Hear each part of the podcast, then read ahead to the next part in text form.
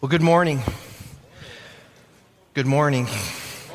My name is John Hume, discipleship pastor here at Dunwoody Baptist Church, and it's my joy as we talk about joy today to be here. Um, would you thank our worship leaders for leading us in a time?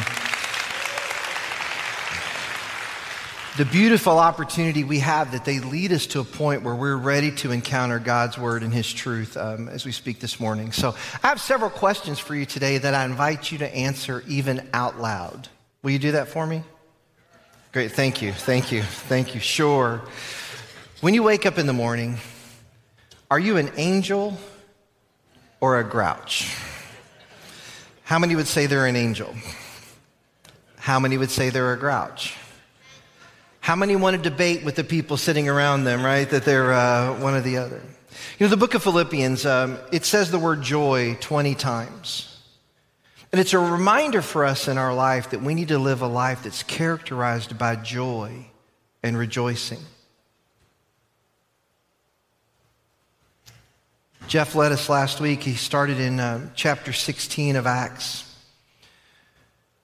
where Paul planted this church in Philippi in about AD 51. And about 10 years later, in AD 61, he wrote this letter to the Philippians. And he wrote it when he was in jail. And I'll be honest, uh, I think Paul realized that he may never see these people again. And he's writing a letter to them, just encouraging them and telling them some things that they need to know and they need to understand. A letter that's centered and surrounded by joy. The church of Philippi, it was mostly Gentiles, Women played a significant role in this church. The church was generous, and they remained intensely loyal to Paul. And it's a reminder for us that no matter what happens in our life, we have reason to rejoice because we know as believers that our future is going to be with Jesus in heaven. And this morning, as the, as the worship leaders led us, I'm thinking through the scripture that we're getting ready to read. And, and as we read this today, I believe that some of those songs are going to continue just to resonate in your heart and in your mind this morning. So let's take a look at Philippians chapter 2. We're going to read verses 12 through 18 today. And I invite you to read these together with me. Therefore, my dear friends, just as you have always obeyed, so now, not only in my presence, but even more in my absence, work out your own salvation with fear and trembling. For it is God who is working in you both to will and to work according to his good purpose. Do everything without grumbling and arguing, so that you may be blameless and pure children of God who are faultless in a crooked and perverse generation, among whom you shine like stars in the world, holding firm to the word of life then I can boast in the day of Christ that I didn't run or labor for nothing. But even if I'm poured out as a drink offering on the sacrificial service of your faith, I am glad and rejoice with all of you in the same way. You should also be glad and rejoice with me. Father, as we look at your word and encounter your word today, I pray, as, as Brian already so beautifully said, that your Holy Spirit will speak to each of us and no matter what we're feeling right now or what we've come through this week, that we're here ready to hear from you. And not just hear from you, but ready to respond to what you're telling us to do. So, Father, I pray that you give us the courage, the wisdom to do whatever you're calling us to do this morning. It's in the great name of your Son, Jesus, we ask it all. Amen. As we look at the beginning of this, we're going to break this down and we're going to look at verses 12 and 13 to begin with. And as we start, I believe that Paul is telling these people to work out. He says, therefore, starts this passage with therefore. The beautiful hymn that comes before this in Philippians chapters 2, starting in verse 5 it ends with that at the name of Jesus, every knee will bow in heaven and on earth and under the earth, and every tongue will confess that Jesus Christ is Lord to the glory of God the Father. And as a result of that, because of all that, we therefore, dear friends, just as you have always obeyed, so now not only in my presence, but even more in my absence.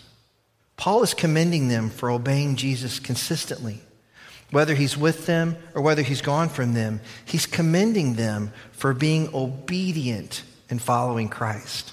For us, this is a good pattern of making disciples that we encourage people, that we exhort, or we strongly encourage and urge someone to do something. Thank you for being faithful to follow Jesus. When I'm with, when I'm with you, you're following Jesus. When I'm apart from you, I still know that you're following Jesus. I commend you and I thank you for that. To live as Christians, the Philippians understood that they had to have an attitude of obedience, not an attitude of obeying Paul, but an attitude of obeying God. Paul also says this in Thessalonians.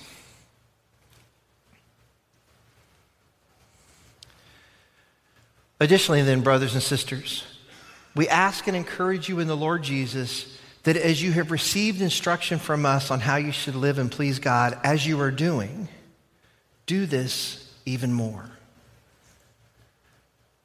It's another phrase that Paul gives to another group, but I believe it just kind of echoed here with the Philippians. I know that you're obeying God. I know that you're doing things. I, I see that.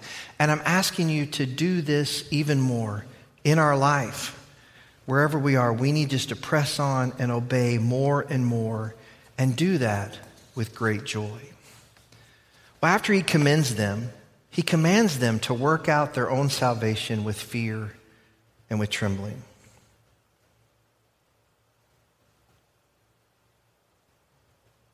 Not work for our salvation but work out our salvation. God has worked salvation for us by his sovereign grace alone.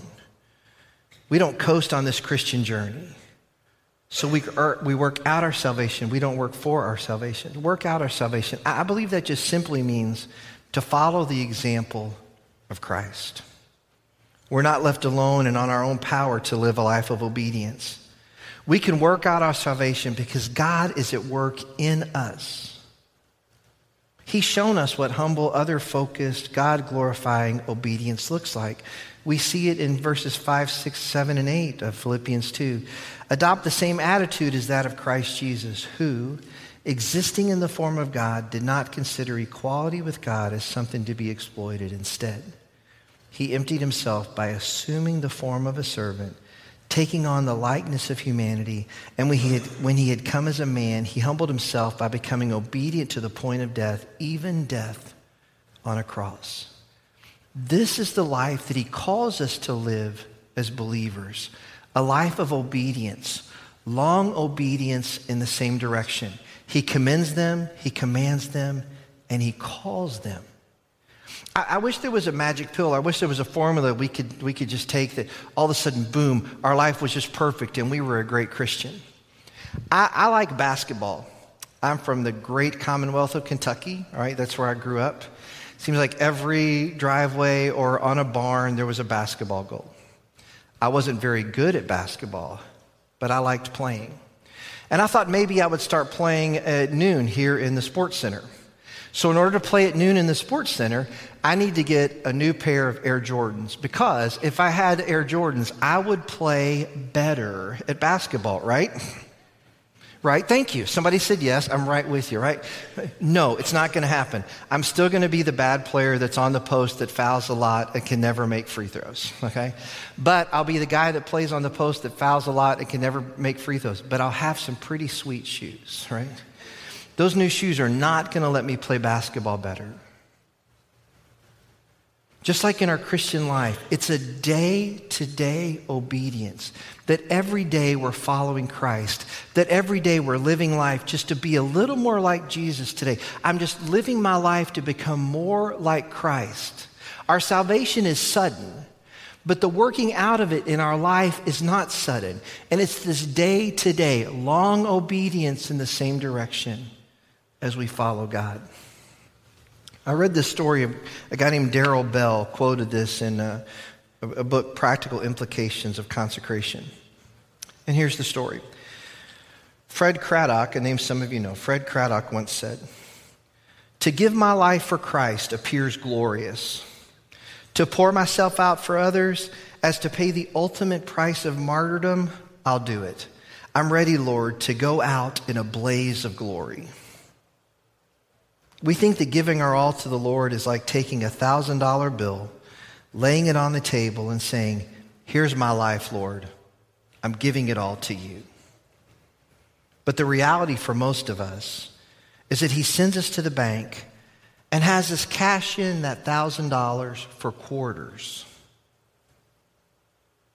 We go through life putting out 25 cents here, 50 cents there, listening to the neighbor kids' troubles instead of saying, get lost, going to a committee meeting, giving a cup of cold water to a shaky older man in a nursing home.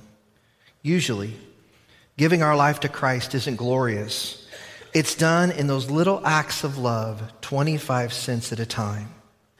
It would be easier to go out in a flash of glory, but it's harder to live the Christian life little by little over the long haul. As we work out our salvation, God is working in us, and it's a daily, day to day obedience in following Him. Again, not working for our salvation, but working out that salvation, even in the context of the local church as we gather together, as we encourage each other, as we build each other up. We're working to become more like Christ. Tony Merida, pastor in North Carolina, says this In the presence of a great and awesome God, let us work out our salvation. So, following this heavy command of working out our salvation, Paul brings comfort. I think this is just beautiful. Verse 13 For it is God who is working in you both to will and to work according to his purpose. Paul reminds us that it is God working in you. God is working in us at the deepest levels. God is working in us to bring salvation to completion. Philippians chapter 1 tells us this I'm sure of this, that he who started a good work in you will carry it on to completion until the day of Christ Jesus. See, underneath our work is God working. We are not alone. God is at work in you, accomplishing his good purposes in and through you. So, another question for us today Is this working out God's work or your work? Is it God's work or is it your work? I think it's a, it's a, it's a pretty easy question because we realize that as we are working, God is working in us.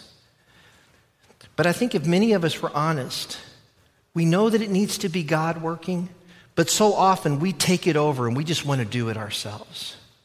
We just want to work on our own and we're just going to take care of it and I'm just going to do it. And, and God, if you want to join me, that's okay. But I'm going to work at it on my own. It's God working in us, it's God working through us. Again, working out our salvation, not working for. Well, then in verse 14 through 16, he's encouraging us to shine. Verse 14 do everything without grumbling and arguing. Now, we can just set on that verse for a minute. I was really hoping that Greek word for everything meant everything that I agree with, or everything as long as it's done the way that I want it done. But that word everything means everything. Do everything in our life without grumbling or complaining.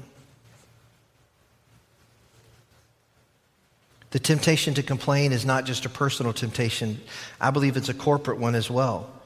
The Philippian church had some internal strife, and with internal strife comes external pressure. We're tempted to complain. The question is not, will you be tempted to complain because you will? Unfortunately, this is a common language in our culture. We live in a world of complainers. And as I was thinking through this, I remember um, growing up going to a mall, and they had this big funnel, looked like a funnel. And you would put a coin in a ramp, and the coin would go around, and it would just get faster and faster and faster and faster and drop. Anybody kind of familiar? You understand what you remember these? I find myself often complaining And then I like it when I get other people around me that want to complain about the same thing, right? And it just gets like this funnel, just going faster and faster, and, and sometimes just almost violent going down where I get in this mix and I can't get out. And Paul tells us to live a life without arguing or complaining. We need to live a life that we strive for joy, that we consider what we deserve in life, and we realize what we've been given and that should keep us from complaining. Let our speech be filled with gratitude and grace as we hold on to the word of life to a dark world. Verse 27 in chapter 1 says just one thing As citizens of heaven, live your life worthy of the gospel of Christ. To live a life that is not centered and characterized by complaining and arguing. Why?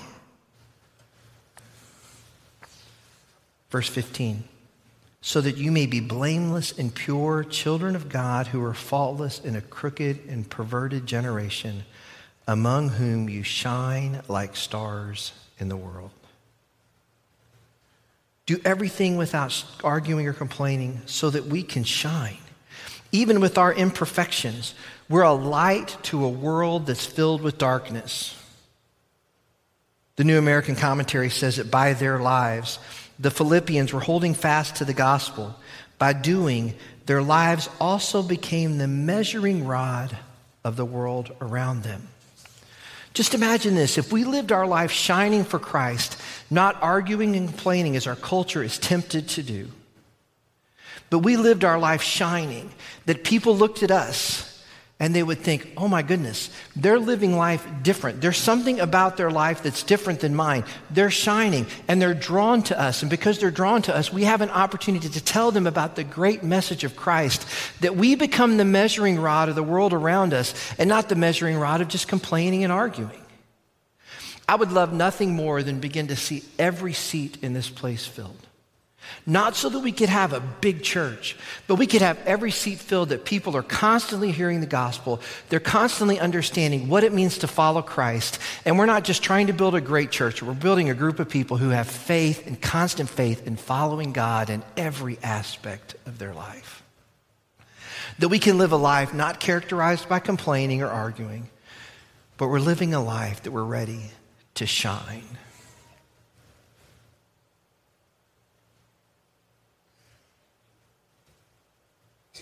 Again, the New American Commentary would say this whether he was released from prison, this is talking about Paul, whether he was released from prison or died a martyr's death, he was confident the Lord had called him into ministry on behalf of the Philippians, and not even the prospect of death could diminish his joy. A little bit earlier, he talked about how that we can live as lights or shining stars in a crooked and perverted generation. This is almost a direct quote to Moses talking to the people in his last farewell address.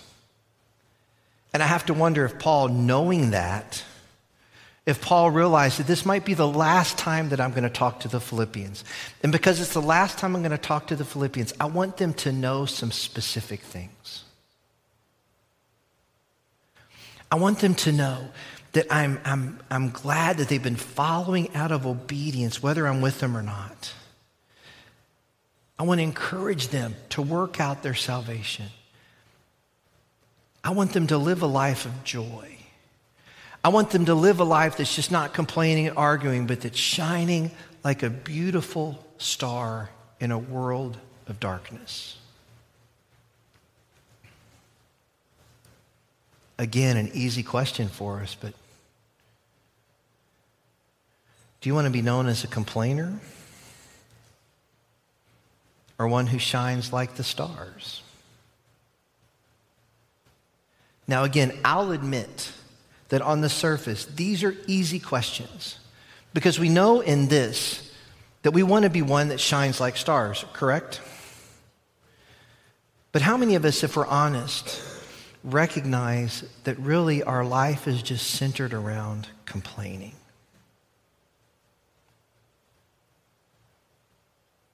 Uh, Uh, let me do a quick aside. I'm not saying that it, I've been here for four or five months now.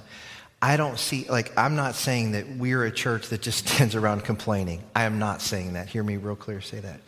But I do know in our culture, in our society, that that's just an easy place to go, to just complain and argue and not shine like stars.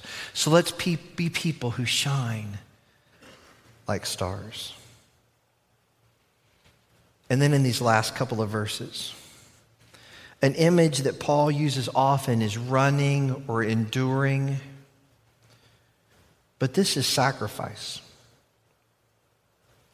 Verse 17 tells us, But even if I'm poured out as a drink offering on the sacrificial service of your faith, I am glad and rejoice with all of you. Paul is willing to give his own life for the sake of the gospel. Just as wine was poured out in ancient sacrificial ceremonies, Paul is happy to pour out his life for the advancement of the gospel. Just as Christ emptied himself, Paul is glad to pour himself out for the glory of God. He's a willing and glad offering. The sacrifice that the people were making was primary the offering was secondary. Their gift that he talked about with the Philippians is the primary matter. His circumstance is secondary. This shows us the humility of Paul, that Paul is leading by example. And I can't help but wonder if Paul is thinking about Stephen when he was stoned in the book of Acts. Paul, at that point, his name was Saul, went by Saul. It says in Acts that he was standing there holding the cloaks of the men who were stoning Stephen. He was giving approval to his death. And he heard what Stephen said as he looked up to heaven. And then a few chapters later, Paul is breathing out, or Saul is breathing out murderous threats to the Christian. He's walking down the road to Damascus, and Jesus Christ dramatically and wonderfully enters his life and changes his life on that road. And Paul now has a different trajectory of life. Now, Pastor Allen would remind us to live life out of the front windshield and not the rearview mirror. But in chapter 3, we're going to read, forgetting what is behind and straining toward what is ahead, I press on toward the goal. And I can't wonder if Paul was just thinking about these things in his life, thinking about Stephen, thinking about these people who had given their life for Christ. And he was saying, you know what? Listen, people of Philippians, listen, people at Dunwoody Baptist Church. I am ready to give my life, whatever it looks like, for the glory of God. Whatever I need to do, I'm ready to give every part of my life for God. And because of that, I want you to rejoice with me. In this sacrifice, we're called to rejoice. And then he ends by saying in verse 18, in the same way, you should also be glad and rejoice with me. The Layman's Bible Book Commentary says about this passage that the authorities, that Paul was in prison, the authorities might think that they had taken Paul's life. Unwittingly, they would be serving as priests at God's altar. They could not take Paul's life, for he had previously offered it up to God. Paul, leading by example, was ready to give his life for Christ. No matter what that looked like, he was ready to give, even if that meant death. He was ready to give his life for Christ. And we should rejoice in that. See, I, I, believe that Jesus is the ultimate example of this. We see this early on in chapter 2. Adopt the same attitude as that of Christ Jesus, who, existing in the form of God, did not consider equality with God as something to be exploited. Instead, he emptied himself by assuming the form of a servant, taking on the likeness of humanity. And when he had come as a man, he humbled himself by becoming obedient to the point of death, even death on a cross. For this reason, God gave, God highly exalted him and gave him the name that is above every name. So that at the name of Jesus, every knee will bow in heaven and on earth and under the earth every knee will bow. I just want to speak the name of Jesus. We were just led in that. That at the beautiful name of Jesus, every knee will bow in heaven on earth and under the earth, and every tongue will confess that Jesus Christ is Lord to the glory of God the Father. Jesus is Lord. Jesus will bring to completion what he began. In Jesus and through Jesus, we're doing better than we deserve. So we need to root our joy, root our hearts, have a heart filled with joy for Jesus. Paul was not discouraged about his circumstances, he had joy. But you might be sitting here this morning and, and you think, I don't have joy. You don't know the circumstances in my life. I'm discouraged. I don't feel like I can rejoice. I, I know what it says. I just read those words and, and I know what all those words mean put together, but in my life right now, I just don't have joy. I have discouragement and I can't rejoice.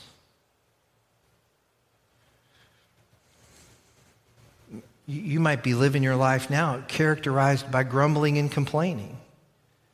That might be just a characterization of you right now, and you realize, I want to get out of this.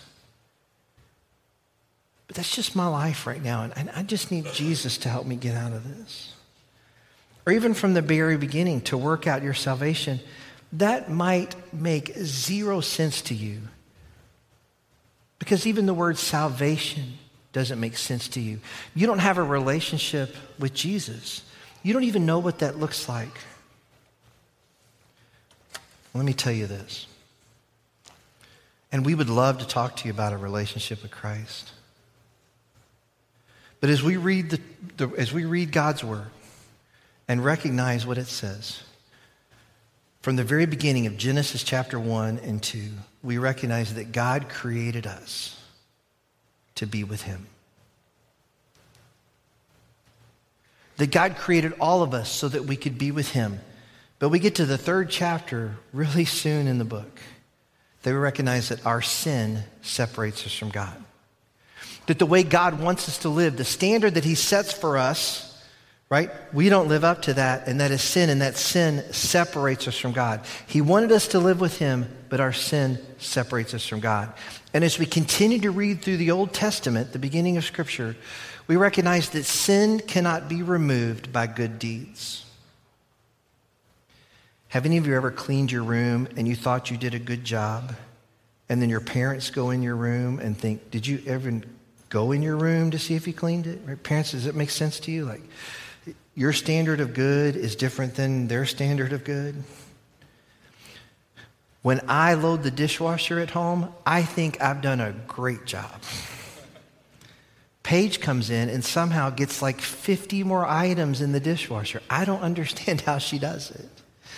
What I think is good is not her, what she knows is good. But in life, we need a standard of what's good. And God, who created everything, God, who's the ruler of everything, tells us what's good.